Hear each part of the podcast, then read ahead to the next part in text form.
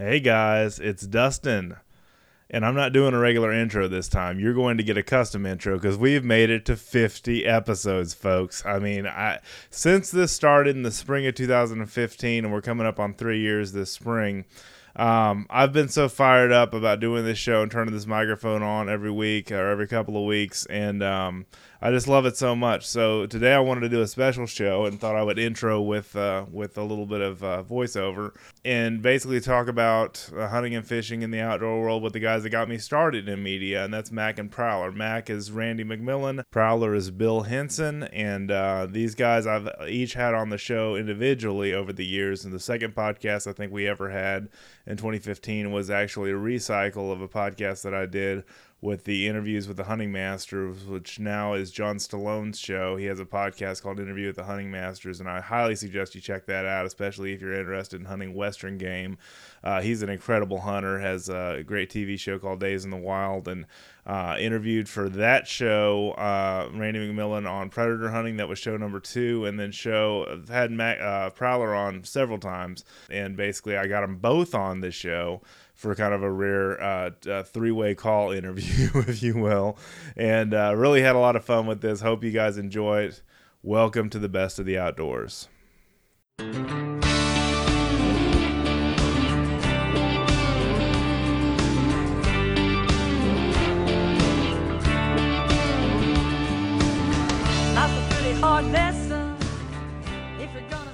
So, again, I'm your host, Dustin Vaughn Warncke, author, outdoor writer, videographer, speaker, podcaster. Most of you guys know that by now. 50 episodes. Really excited about this week and really fired up to bring the show to you. So, we are in deer gun season here in Texas now, and um, there's a lot of exciting things happening. One of the processors I work with, or a couple, I actually work with four processors now, deer processors, and taxidermy studios, and they're all gearing up and. Um, uh, they're all excited about this weekend, and this is a cool thing. So uh, I'm recording this right before the weekend of the opener. You'll be hearing this podcast after that weekend, but I'm going hunting in Mason, Texas, and I'll get a video to post on YouTube here pretty soon, and uh, we'll we'll showcase that to you and kind of show you where I've been and what I'm doing, and hopefully we'll we'll get a deer. I'm hunting with my beloved Mosin Nagant 762 by 54 rim, very similar to a 308 or a 30 6 and um, really cool Russian round that's been in existence since uh, the late 1800s, over 100 years, and uh, still going strong. So the uh, the Russian Mosin Nagant, 70 year old plus air, uh, uh, deer rifle, and pressed it into hunting service. So um, really a lot of fun. So um, you'll notice that I talk more with Randy, Mr. Mac um, of Mac and Prowler more on this show than I do with Bill because we were having issues, and you'll kind of hear some of the staticky issues that we were having with with Prowler's um, Prowler's line connection once we got into the show. But by goodness, if it's not one thing, it's another when it comes to technology, and we just kind of rough through it. And uh, and I did some editing, and everything looks good on the show. So hope you hopefully you enjoyed this. We'll be talking about hunting, we'll talking about fishing, we'll be talking about a little bit of everything, the outdoors, um, kind of the the basis of the state of the industry and that kind of stuff uh, as well, and the basis of, of why we get out and hunt and fish and teach our kids and our loved ones how to hunt and fish. And um, so we talk about a lot of that good stuff in the show. Here is our interview with Mr. Mac and Prowler. Joining me on the phone are Randy McMillan and Bill Henson, Mac and Prowler from the Mac and Prowler TV show that originates out of Texarkana. How are you gentlemen doing this evening? Simply marvelous. We're doing great. Yeah. Uh, that's great. So it's not too often. I think this is the first time in my podcast history that I've had two guys on at the same time. But I mean, and, and, forgive us if we talk over each other. We're just used to it. We're old buddies at this, you know. But um, we have a, we've had a lot of fun over the years. I joined the Mac and Prowler team in 2011 as kind of the marketing guy and uh, the TV show basically you know revolves around predator hunting, but also fishing and um, you know big game hunting, and that's what I kind of brought to the to the table. Uh, I, I started writing with Mac and Prowler, um, outdoor writing um, articles and blogs and that kind of stuff. I started this podcast through them and uh, then it was taken over by Texas Fish and Game. And I mean, this has just been a dream come true. To, uh, after 50 episodes, this being the 50th one, we started out with Mac and Prowler, so we're going to continue with a celebration here in the middle, you know, with with Mac and Prowler again. Maybe we can do the 100th episode also. That's right. I figure every milestone we'll just have you guys back on. That's what I was thinking. that sounds good. Sounds like sounds like a winner to me. Yeah, but I can't thank you guys enough because I, I got my start with Texas Fish and Game by meeting them at the Shot Show in 2013. Um, you know, I, I just I have so much to thank you guys for, but you guys are, are your own kind of outdoor icons in a lot of people's eyes, and uh, I I definitely look up to that too because y'all are kind of hunting legends in the especially here in the Texas Northeast Texas area. Um, do you want to talk any about what what you guys have been up to lately? Dang, you Lately? feel old. well, well, Mac can Mac can fill you in on the lately part when it comes to the hunting because we've been working on pigs. I just ride along with him and shooting video. Right. No, Yeah, that's great. lately, lately we ain't been doing nothing but hog control for farmers. Cool. You know, that's the main thing we've been doing here lately, and I think I had a little spell with a sciatic nerve put me down, but I'm Uh. over that now. But in the last five weeks, I just started keeping up with it. I went a long time, didn't really keep up with what I was doing, and Sure. I think as of last night, in the last six weeks or so, that made 91 hogs that we killed. Wow, that's incredible. That's a good number. You know, we do it with the thermal and night vision, and uh, we shoot with thermal, drive with night vision, and uh, then we run on the uh, Hogzilla. Mhm. That's our that's our ride. We ride The in. It's a, Hogzilla. it's a it's a it's a Mark IV with tracks on it, a six wheeler with tracks is what it is. Oh, cool. And uh, the good thing about the track rig is you go on farmers' places and you know landowners that let you go out there and hunt. Well, with this track vehicle, we leave very little sign that we've been there. And you So go in a place, you know, and you go to rutting it up. Well, then you're not going to be invited back. Right, right. Yeah, that makes sense. So this a vehicle like that keeps things a little bit more calm when it comes to the soil and and the uh, the the the area, right? Right. Absolutely. No, I can cool. run over places, you know, that uh, where they've been on side by sides and stuff, and we'll actually level out their track. Oh, you know, that's nice. That's really nice. No, that's cool. That's what Yeah, one of the a really, farmers it's a told really us. nice hog hunting machine. Oh, cool. Go ahead, Bill. No, I said that's just what one of the farmers told us. He was amazed because he saw where we had ran over his track, and it actually leveled out his ruts for him. Smooth it out. Wow, that's great. That's wonderful. So you guys have been obviously slaying some hogs. That's great because we have a big hog problem here in the state of Texas. And you know, the more I think about it, you know, it's I love hog hunting for the reason that I love wild pork and I love to barbecue and that kind of stuff. But I mean, it's it's making a problem, you know, go away, but also feeding us, you know. So I there's a book I'm reading right now called Eating uh, Eating Aliens, which is all about invasive species coming into an area, and I kind of thought about that when y'all mentioned that, you know. so Oh, wild pig Kind of like it's kind of like I had a lady ask me today. Actually, she asked me. She said, "Well, y'all don't get paid for that?" And I said, "Well, I said it's like this." I said we love to do it, and if it wasn't for us having the means to do it, then we wouldn't get to. right, So that. you know, it, it's kind of like you know anything else you do. You don't get paid to go fishing. right, You know, most people don't anyway, and it's it's about the same thing, is what it is. It's something we really do like to do, sure, and uh, so, you know, hey, what can you do? Me and me and Prowler went out uh, the other night. We run half the night, and uh, we spent about twenty dollars in gas and yeah, forty dollars in ammo, and we had a big time. What can you do for two guys can do for fifty bucks? yeah. Yeah. No, that's that's good. I mean, it's good, clean fun, as they say, you know. so, for sure. Um, but no, that's great. And so, what are y'all using to take these hogs down, if you will? What kind of weapon are you guys with these days? We're shooting an Olympic arms AR point five Grendel. Ooh, very nice. Uh, that's a heck of a hunting round right there, and um, and that I didn't know Olympic made that particular uh, caliber. That's really cool. The six five Grendel we're using, we're shooting a 123 grain Hornady bullet. Nice. It's Horn, Hornady ammo is what it is, Wow, that's great. That's and it's a pretty effective little round. you know, and the beauty part about it is, is it works in an AR platform. Right.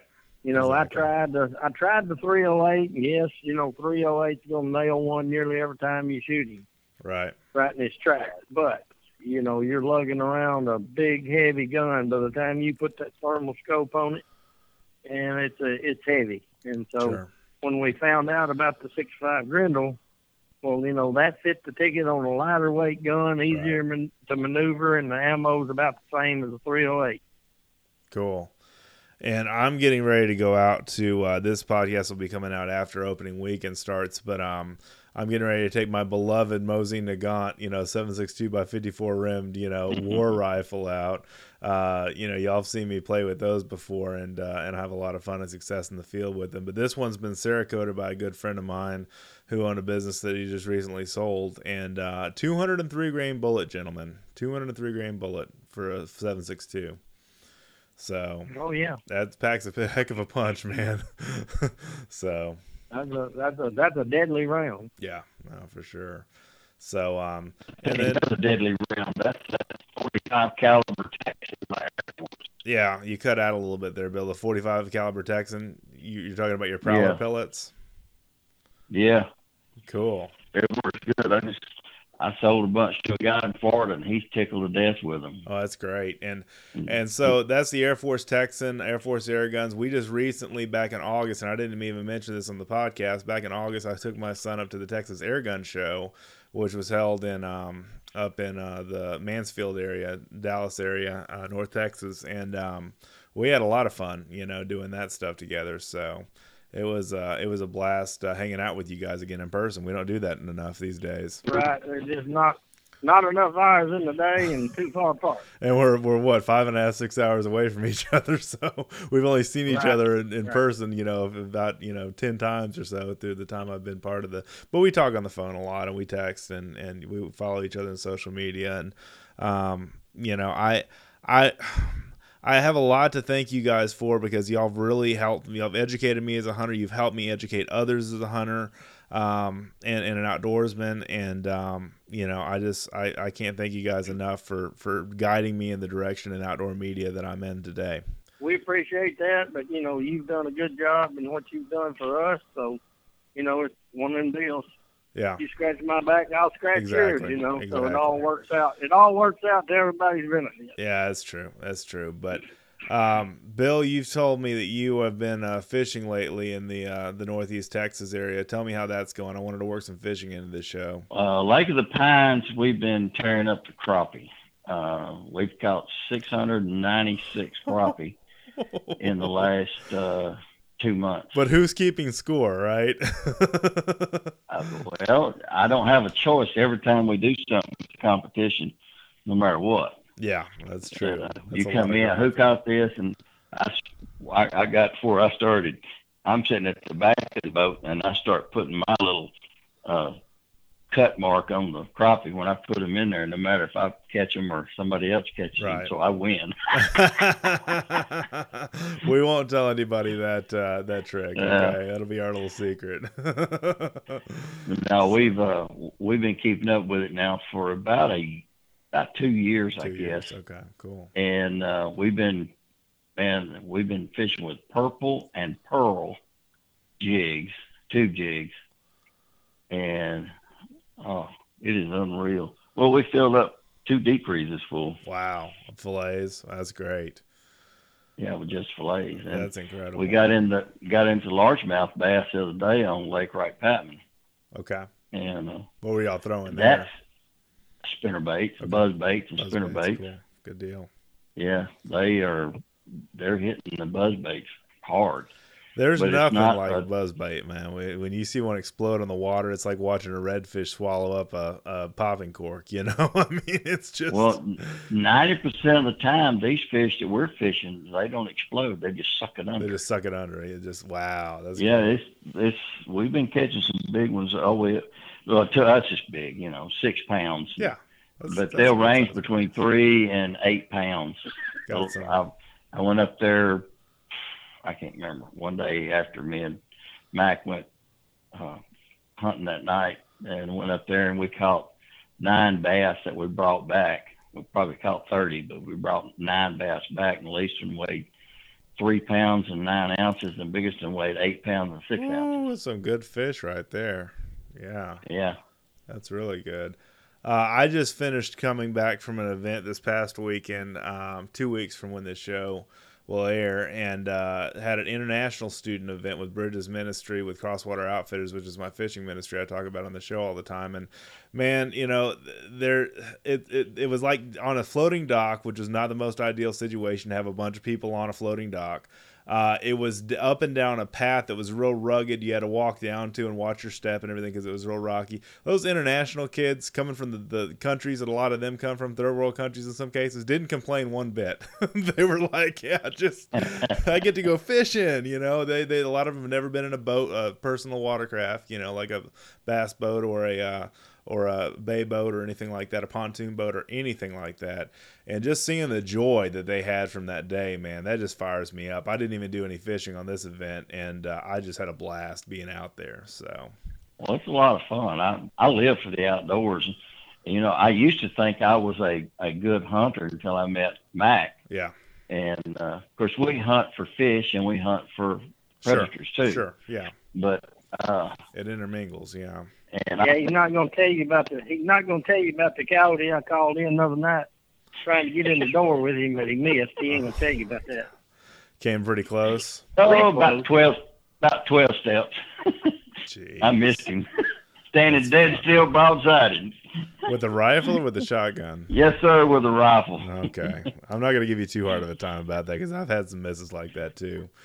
So Uh, not me, but I am now. I shot at a dove this year, um, and it was behind some brush and stuff. I was kind of sneaking up, and uh, I still missed it because it- the shot hit the brush and not the bird. So it was I've right when it was. before. It was just right was it was rising out of some thick brush, and I hit the brush and not the bird. And I was like, I thought it was just going to be a slam dunk. I get that bird, but you know that goes. So dove season's Well, like that. If I've not learned anything from Mac, I've learned this. Uh huh. We went hunting one day. We were predator hunting. This was daylight, and we were filming.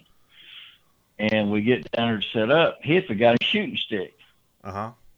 and I said, "Well, just give me the rifle. You film, and I'll hunt. I don't need shooting sticks." Right. He just laughed. He said, "Okay." So he called the coyote up. Coyote come out there, hundred about a hundred yards, and sat down. Uh huh. He said, "There he is, shooting." Bang! I don't even think I cut a hair on him. No. He And I started away. noticing that the older I get, the more I need my shooting stick. Mm-hmm. So everywhere we go now, we carry a shooting stick. Well, and, and I just I said this on the last show. I think um, you know Jackson, my eight year old, is and my only son and my only child um, is getting to where he wants to be more interested in getting the outdoors and shooting sports and stuff. So we've picked up some some air pistols and stuff that he can shoot that are weigh the same as a as a sig or a revolver or whatever the case may be. And he um, he's been enjoying that. But I took him out crossbow the other day, and he made a really good shot for his first time shooting a crossbow. But the main thing that we used, obviously, was always uh, shooting sticks. You know, a good pair of shooting sticks are hard to replace uh, when when you're in the field and need some, need a steady rest. I mean, that is so vitally important for accurate shooting. Oh yeah, there's no, you know, there's no no comparison. I mean, I've, you know, back uh, the name come from shooting sticks. Well, I'm so old till, you know, I really used a stick. old school ain't no school like the old school, Mister Randy. Old school. wasn't nothing like a good a good hickory, uh, hickory little old tree with a fork in it. Man, that was yep. that was a real shooting stick. hmm That's But true. I've used shooting sticks nearly all my life. I mean, I've just, I, I've always, I've never been, I've never been super steady without them. You know, I've seen people that could shoot, but now, uh, you know, the shooting sticks, it, it why not use them? You know, I even use shooting sticks. You know, when I'm sighting in crossbows and stuff like that. You know, right. He sure does. I know that for a fact.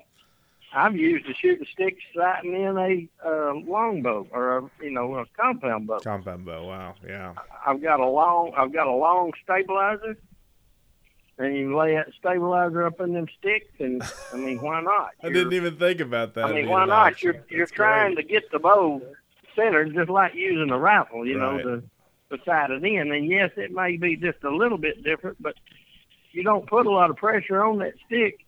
You know, with that long stabilizer, you just kind of rest it in there, and then once you get you both sided in, like you want it, well, then that's your advantage. Sure. No, that's good. I've always said that Mac was the MacGyver of the hunting and fishing industry. He's Uh-huh. gonna figure out a different way to do something, and it's always better when he gets through. Well, that's the thing I like He's the only guy I've ever seen that can drive down the road. Me, I'm driving down the road. We're going to someplace in Alabama, and we had a DVD player that didn't work. It quit Yeah. working. He took a pocket, a uh, what do you call it, a Swiss Army knife thing. Right. Isn't that what it is, Randy? Yeah.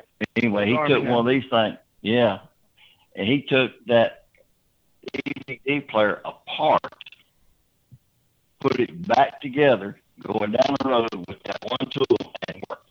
And I said, right there, I'm gonna, watch this guy Whoa. fix anything. He anything. had lots of little bitty screws too.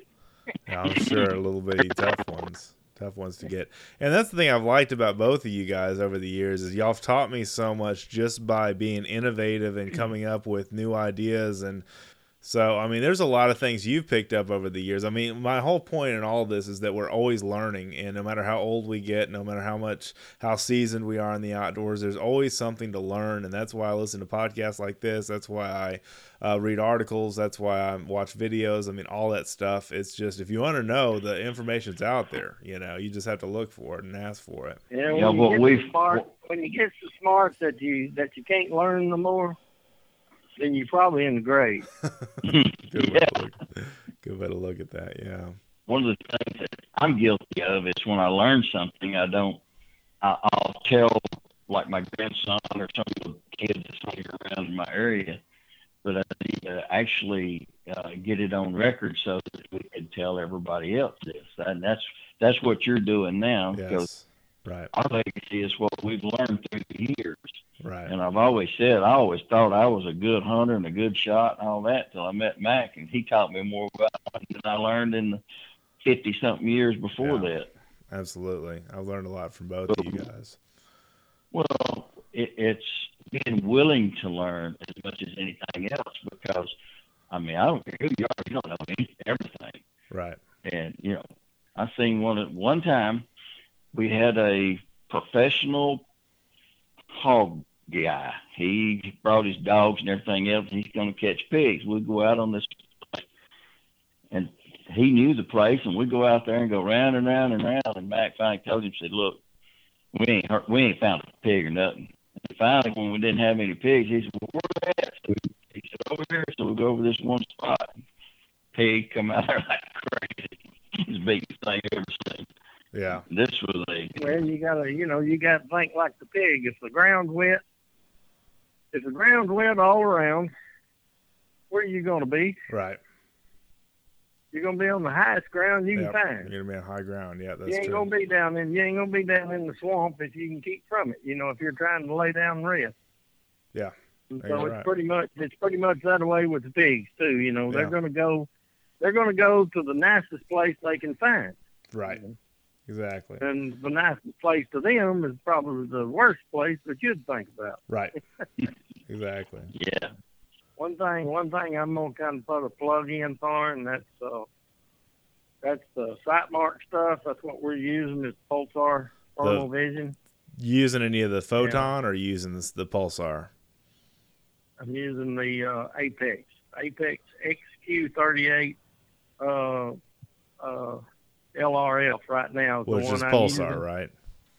Yes, Okay, cool. but I'm gonna, I'm gonna.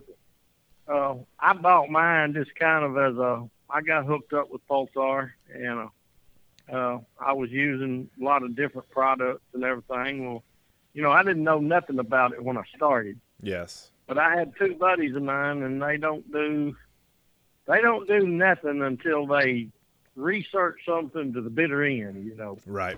on the computer and and all the blogs and all this stuff. And both of them come to the conclusion that you could spend more money Yes. but you wasn't getting nothing for the extra money you spend with the Pulsar units. Okay. And so, so you know, that's kind of why we use the Pulsar. And uh, I've you been around other units. Right. I'm not going to go into different names and stuff. But Sure. I've been around other units, and I was very not. I was very under impressed. Yes. Uh, a couple of them was extremely hard to navigate, you know, to make to make work, and uh, you know, I just I just think the Pulsar is on the leading edge, you know, of the industry for the money. Now, granted, you know, you get up there if you want to spend ten grand, then yeah, you know, it's better stuff. Yeah. But why do you need that to hog Right. when I can I can tell you there's something in the field out to fifteen hundred yards Yes. and I can positively identify it at probably three to four. yes. I mean, what more do you need? No, I I agree, and I own one of the Sightmark family. Uh, the actual Sightmark brand, Sellmark, is the family of uh, is the kind of parent brand to all the different families of Twelve Survivors and Pulsar and Sightmark and all the different ones. But I I ordered one of the Sightmark Core HX uh, scopes, and I forget what the var- what the it's variable zoom, and I forget what all the details are on it. But that's one of the clearest. Least ex- well, it's not really the least expensive rifle scope I own, but let it, me for, you, for let me the tell you quality what, for the money. break in. Let me tell you. Let me tell you what happened on that. I had a six, I had a six and a half to twenty four, I believe it was, thirty five millimeter tube core rifle scope on a gun. We were shooting thousand yards. Wow. Okay, I was shooting. I was shooting with two buddies, and both of them had twenty five hundred dollar scopes. Right. You know, and my scope was a, I think it was six hundred dollars or something like that. You know, basically, both of them, they had been down and they'd look through my scope, and they'd raise up and they'd say, "Now, how much do you tell me this cost?" Mm-hmm. Mm-hmm. they could not believe the clarity, and they couldn't believe how it would track. You know, backwards and forwards, just like Right. just like their twenty five hundred dollar scopes. Right. and For a fraction of the cost. Yeah. I mean, that's the thing I was Yeah, amazed by. yeah, I mean, they it's some of the yeah, they just couldn't believe it. You know. it's some of the best glass I I, could- own. Yeah, and I could, you know, I could sit there in a thousand yards and I could look through their scopes. That core was just as it was just as clear as those high dollar scopes. Now, Oh Lord. I mean, the that's good. quality's there. Yeah. You know, they probably just need to go up on them so everybody would would buy them. You know, Right. Yeah. No, I if know. Well, they what put a is- twenty five hundred dollar price tag on them, well then Right. that'd be great. Yeah. I I really think as far as you know to, to make to make Bill's point to make Prowler's point the situation with um you know we're hunters and we we want what we use to work and we want it to be effective. We want it to be efficient. We want it to perform under adverse conditions and I think that's you know something that we've that we definitely consider and that's why we talk about products. The products that I bring you know to the table that I've used in the field your reviews and stuff that I do um are just nonstop wonderful you know tried and true. Well, you know, we've done it for years in what we've been doing in the Mac and Prowler. If this something won't work, we don't use it. right We don't use it and we don't promote it. Yep. You know, something that's good, yeah, we're going to talk about it. We're going to tell how good it is. sure But now something uh, that's sorry, we're not going to get out there and bash it, tell how sorry it is, right but we're not going to use it. Yep. We're not going to promote it. No, that's good. That's always been the the going forward, um, you know, uh, uh, mantra of, of our branding is is uh, if it don't work, you know, it don't work for us, you know, to be a little on the That's redneck side. So, um, but no, that's great. So yeah, there's definitely. So what else? What else do you want to mention, Randy? If I don't know if Bill's still there. it's kind of what we've said all the time. You know, use what you got, get out in the field, you know, take advantage of nature. And uh, if you're not doing that, you're missing a lot in life. Yeah, and I and that's one thing you guys have, have been very welcoming to a lot of folks that are new to the sport of predator hunting or new to the sport of fishing or new to the sport of, of big game hunting. I mean, use what you have around you, use what you can borrow, even use what you have access to. You know, you don't have to go out, it doesn't have to cost you a mint to be able to do it. What I don't like about what's happening to hunting these days is getting so darn expensive you know, to go out and have fun in the outdoors, you know, with lease prices going up and then, you know, hunting ranches have high end animals and whatever the case may be, you can spend a lot of money in this in this in this business, you know, or in this uh in this sport. Um, but it's just about having, you know, yeah. That's one of the reasons that uh you know, the bow industry is kind of one that's a real prime example of that. You exactly. know, for years and years and years when I was when I was started out in bow hunting back in the seventies, you know, well every year they'd come out with a new greater and better bow, you know, well it didn't cost a lot of money for you to trade or upgrade or whatever. Nowadays with the price of bows, people don't buy new bows every year. Right. They're quality. You know, they, they buy a bow and, and they use it they use it for years and years and years and years, you know. Well, you know, that kills the sales on on on new bows. Right. And uh, same way, not just the bows, all the accessories. Yes. That goes along with bow hunting. You know, you take how much advanced the sights are today than what they were when I started sure. out. Absolutely. Uh, how much advanced the rests are when I started out. The releases and everything, you know, is just so much advanced than when I started bow hunting back in the seventies. Right, and and the thing that, that all being said, I've I've also mentioned on this show a lot that we're in the golden age of hunting, we're in the golden age of fishing, we're in the golden age of the outdoors. I mean, you can buy it once and have it for a lifetime in a lot of cases with outdoor gear, unless it's a consumable that you're going to use over and over again. Um, you know it's it's something that you know things are more durable and more you know it's it's more durable goods in the hunting industry in the fishing industry than it used to be where you can buy and hold. You don't have to buy and sell and buy a new thing. I mean how many people uh, go buy a brand new release every year or go buy a brand new bow every year? I mean you get used to what you like and what's working for you and you stick with it you know? You know about the only thing in the industry that i think and this is just my personal opinion and may offend some people but now, you know, the gun industry has went backwards over the years, and it's due to cost. Yes. I mean, that's exactly what it is. But now, you know, the gun industry uh, have went to plastic and and all that stuff, you know, synthetic, and, yeah. And the quality's not there. Some of the guns today that's out there is not going to be. They're not going to be handed down to great great grandchildren, right. you know. sure. And uh, but you know, and I understand why the gun industry did that. It's just like, you know, I'm just going to say Ruger quit making the M77 yes. in anything under 223 caliber, I think. And somebody asked me one day, said, well, why did they do that? And I said, are you going to pay $700 for a 22? when you can buy the the cheaper one, you can buy it for three something, you know. Right. So which one are you going to buy? And there's not many people going to pay the seven, eight hundred dollars for the M77 and a 22 when they can buy one for 300 and something. Right. You know, and I mean, I understand the industry, but yet that's the only industry that I know of that has went backwards in quality per se. Now you yeah. can still get the stuff right. if you want to pay for it. They sure. didn't quit making it. You know, they just went to making more and more. Sure. The cheaper stuff. No, that definitely makes sense. And you're right. I mean, there's some places in the industry where, you know, folks cut corners, but I'm just saying, you know, you've been around a lot longer than I have, Mac, and you get, you know, that insight. Damn, no, I'm not trying to make you feel old now. Stop that. Um, but you know the thing that i think that all being said is that you've seen a dramatic shift from one end of the spectrum to the other where things are a lot better quality and can last a lot longer in a lot of segments than what they used to. And you know i'm kind of a gearhead myself. I love doing product reviews. I love getting knives. I, am a knife guy. I mean i've got i've got a little bit of everything and I, my, my life is just full of stuff. I got three crossbows. I mean i've got you know two compound bows. I got bow fishing bows. I mean like you guys. But you know the thing is, I mean, the idea is that the the technology, all the crap in the world has been kind of weeded out. Is my point because of the market.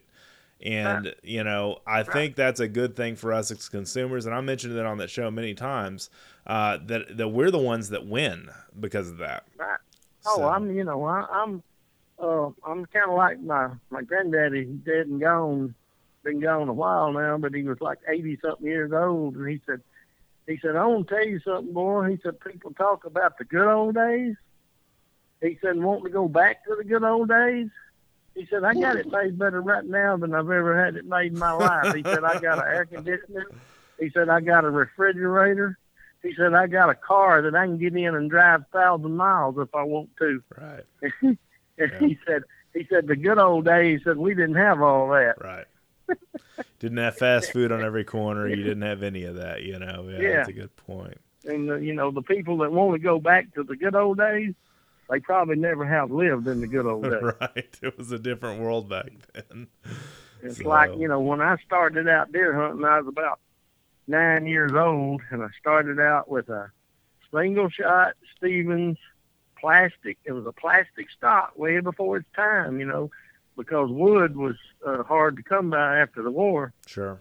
And uh, so it had a plastic stock on it. It was a 16 gauge single shot. That's what I Mm. started out deer hunting with. And didn't have no clothes. We'd take uh, bread sacks and put them on our feet to keep our feet from getting wet. But now I just got. And, I uh, just got. We didn't have we didn't we, did, we didn't have four wheelers and stuff. Do what? Say that again, Bill. I just asked Mac. I said, "What war was it? What- One or two? What war was it? One or two? Do what? what war was it? One or two? That's what Prowler just asked. After World War Two. After World War Two. Okay. All right. Yeah. Uh, uh, y'all take And the gun was old when I was when I had it. It wasn't new. Mm-hmm. Wow, just Oh, goodness. that uh, Savage, Savage and Stevens or Stevens back then. You know, Right. they the whole wood was hard to get by, and they came out with way ahead of their times on the. Uh, they didn't call stock. it plastic. They Right. had some name for it, Right. you know, but but it was plastic and kicked like a mule. Lightweight too, I'm sure, right? Yeah. Oh yeah. Oh yeah. And uh, you know, we didn't have four wheelers, and we didn't have side by sides, and we No. didn't have all that stuff.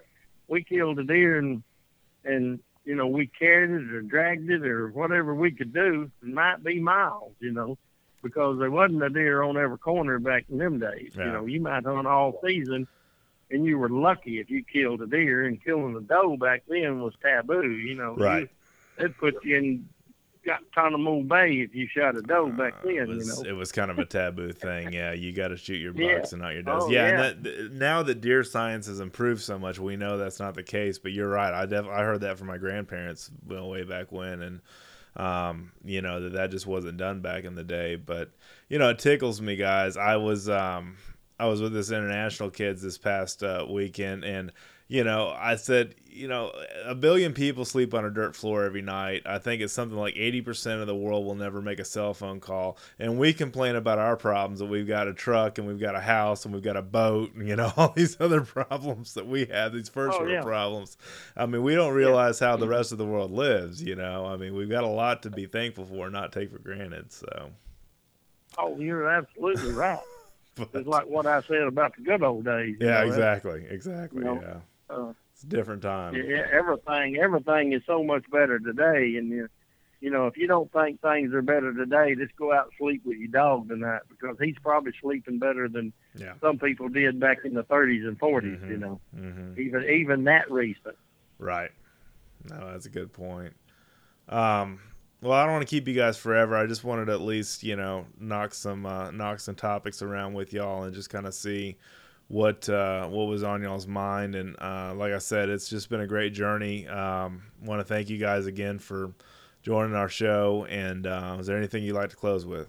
Uh, Dustin, just keep doing what you've been doing. You've been doing a great job. Thank it you. reflects in it reflects in where you where you're headed to. You know, and so. Yeah.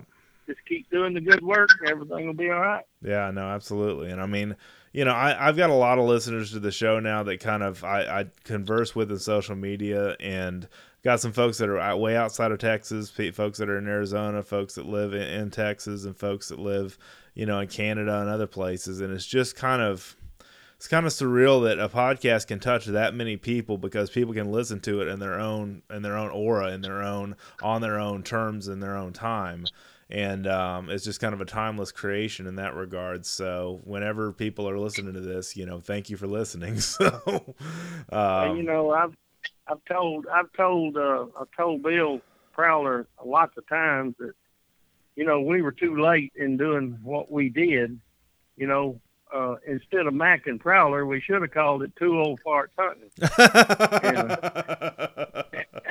And you know, and, and at the time, you know, the the social media and the this kind of stuff was all new. You know, when we started right. in the industry and and you know until you come along we wasn't smart enough to capitalize on a lot of that Yeah.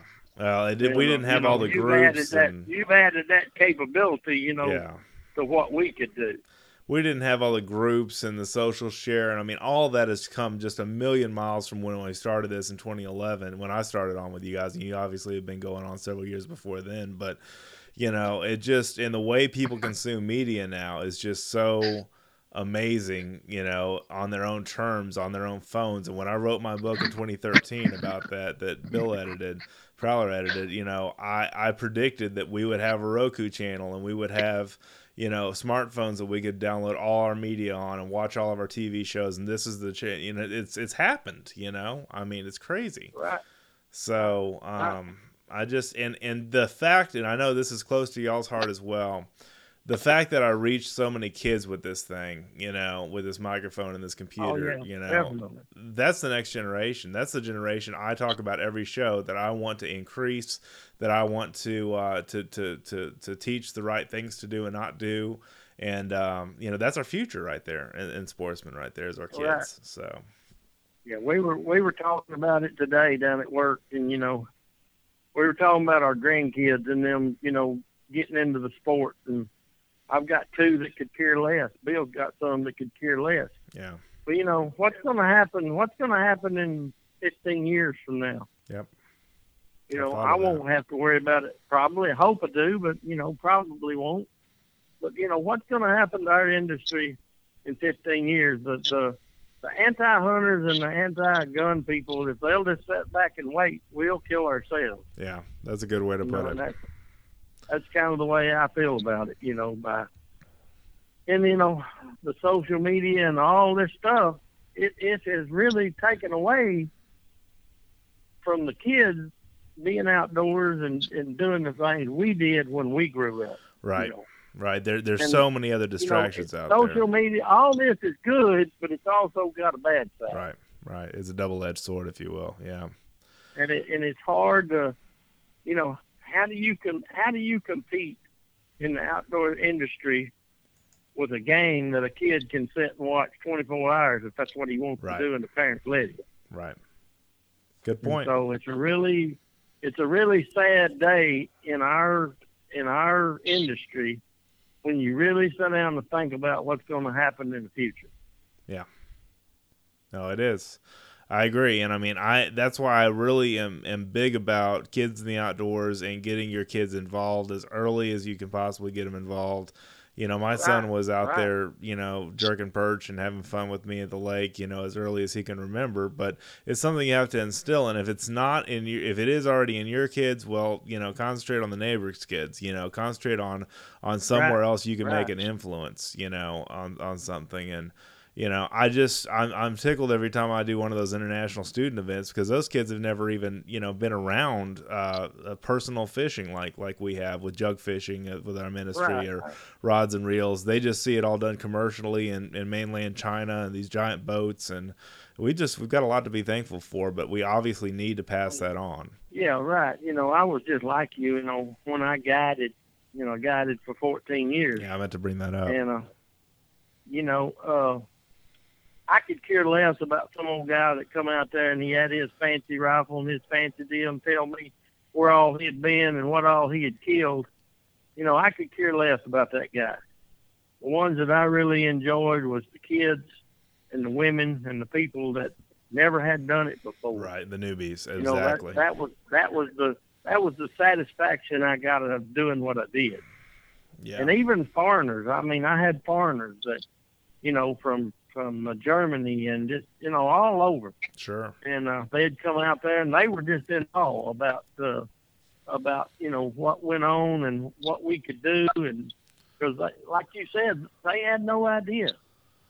Yeah. You know, they had no idea that that kind of world existed. existed exactly that's exactly what i was going to say no that's good and that all being said too you know um, i just finished an article for this hunting school program that we're doing that i talked about earlier in the show and basically the um, the whole point of that article was you don't have to go to colorado to kill an elk in texas you don't have to have a draw system or a lottery or tags or any of that to kill an elk, which is considered an exotic in Texas. Same with the bison, same with the red stag. You know, I mean, all these animals are at our disposal. Now, is it an easier hunt, a much easier hunt in Texas than it is out in the west, the western states? Absolutely. But I'm just saying, we've got it really good here, really good. Right. Well, you know, I mean, in all my guiding, I, I got a little, I got a little short story I'll tell, and I'll try to make it as fast as I No, can. you're I had fine. a guy come, had, he had two little boys with him. One of them was like ten or eleven, and the other one was like eight. The eight-year-old had MS. Okay. Okay. The eight-year-old couldn't hardly get around. Daddy had to help him do just about everything he did. Right.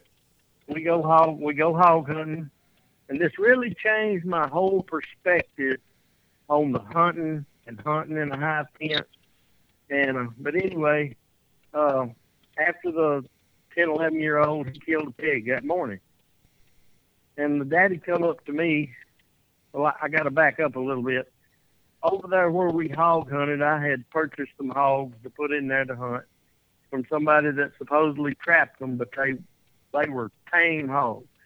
Yes. Okay, you could you could go rattle a feed bucket and here they would come. Okay, Yeah. now then, the daddy come to me midday and he said uh, they called the little boy Tiger, and he said, "Is there any way that we can get Tiger close enough to a pig that he can kill it with his little chipmunk 22?" Mm-hmm. I said, yes, sir. Okay, this changed my whole perspective on on uh, there's a place for everything. Sure. So we get a feed bucket, we go over there. I go to rattling that feed bucket and I pour out the feed. He gets Tiger up in his arms and and he walks Tiger out there to them pigs and he shoots one of them in the head with a 22 and the pig falls over and you'd have thought that boy killed an elephant. He squealed and he had a fit He and and I was his hero from then on. They Sure. came back hunting with me two or three times after Mm. that, and I was Tiger's hero. And it changed my whole perspective. And there's a time and a place for everything, Sure. And it all goes back to sportsmen like us in a whole are our worst own enemies. Yes. I agree. We complain about the man hunting with uh, an inline muzzle loader or hunting with a compound bow or a crossbow. Right. We don't like what he's doing. Well, you know, there's a time and a place for everything. Just because you don't like it, if it's legal and it's moral, what difference does it make to you, or why should it matter to you? right. And you I see mean, that a lot. It's all Yeah. in. It's all hunting, and it's all in the industry. You see that a lot in archery. You know, this I own three crossbows and only own two compound bows. Well, you know, you, that's easier hunting, and that's this, that, and the. I'm like, it's hunting. Just call me a hunter. And the great Bob Hood, who left our magazine, died of cancer a few years ago, and I took over his job on uh, some of the editorial stuff. He he wrote a really good article before he passed away that said, "Just call me a hunter. Don't call me a bow hunter. Don't call me a crossbow right. hunter. Just call me a hunter. That's who I am. That is what I do." And Absolutely. You know, I couldn't agree more because we have a lot of forces that are against us out there. We need to unite. We're a minority out there as hunters and fishermen. You That is know, the that is the major problem we need hunting to unite. You know, they will not unite. Yeah, exactly. And I mean that that may befall all of us one of these days down the road, but I mean I'm just saying I'm young enough to to still see that change happening in the in the world of of, you know, let's all get along with each other and and be in unity with something. And I talked about this on the show before, especially when it comes to gun rights and um, you know, uh, uh, pro gun stuff, but I I definitely see the case for hunting because we you're right, Randy, we're our own worst enemy, exactly.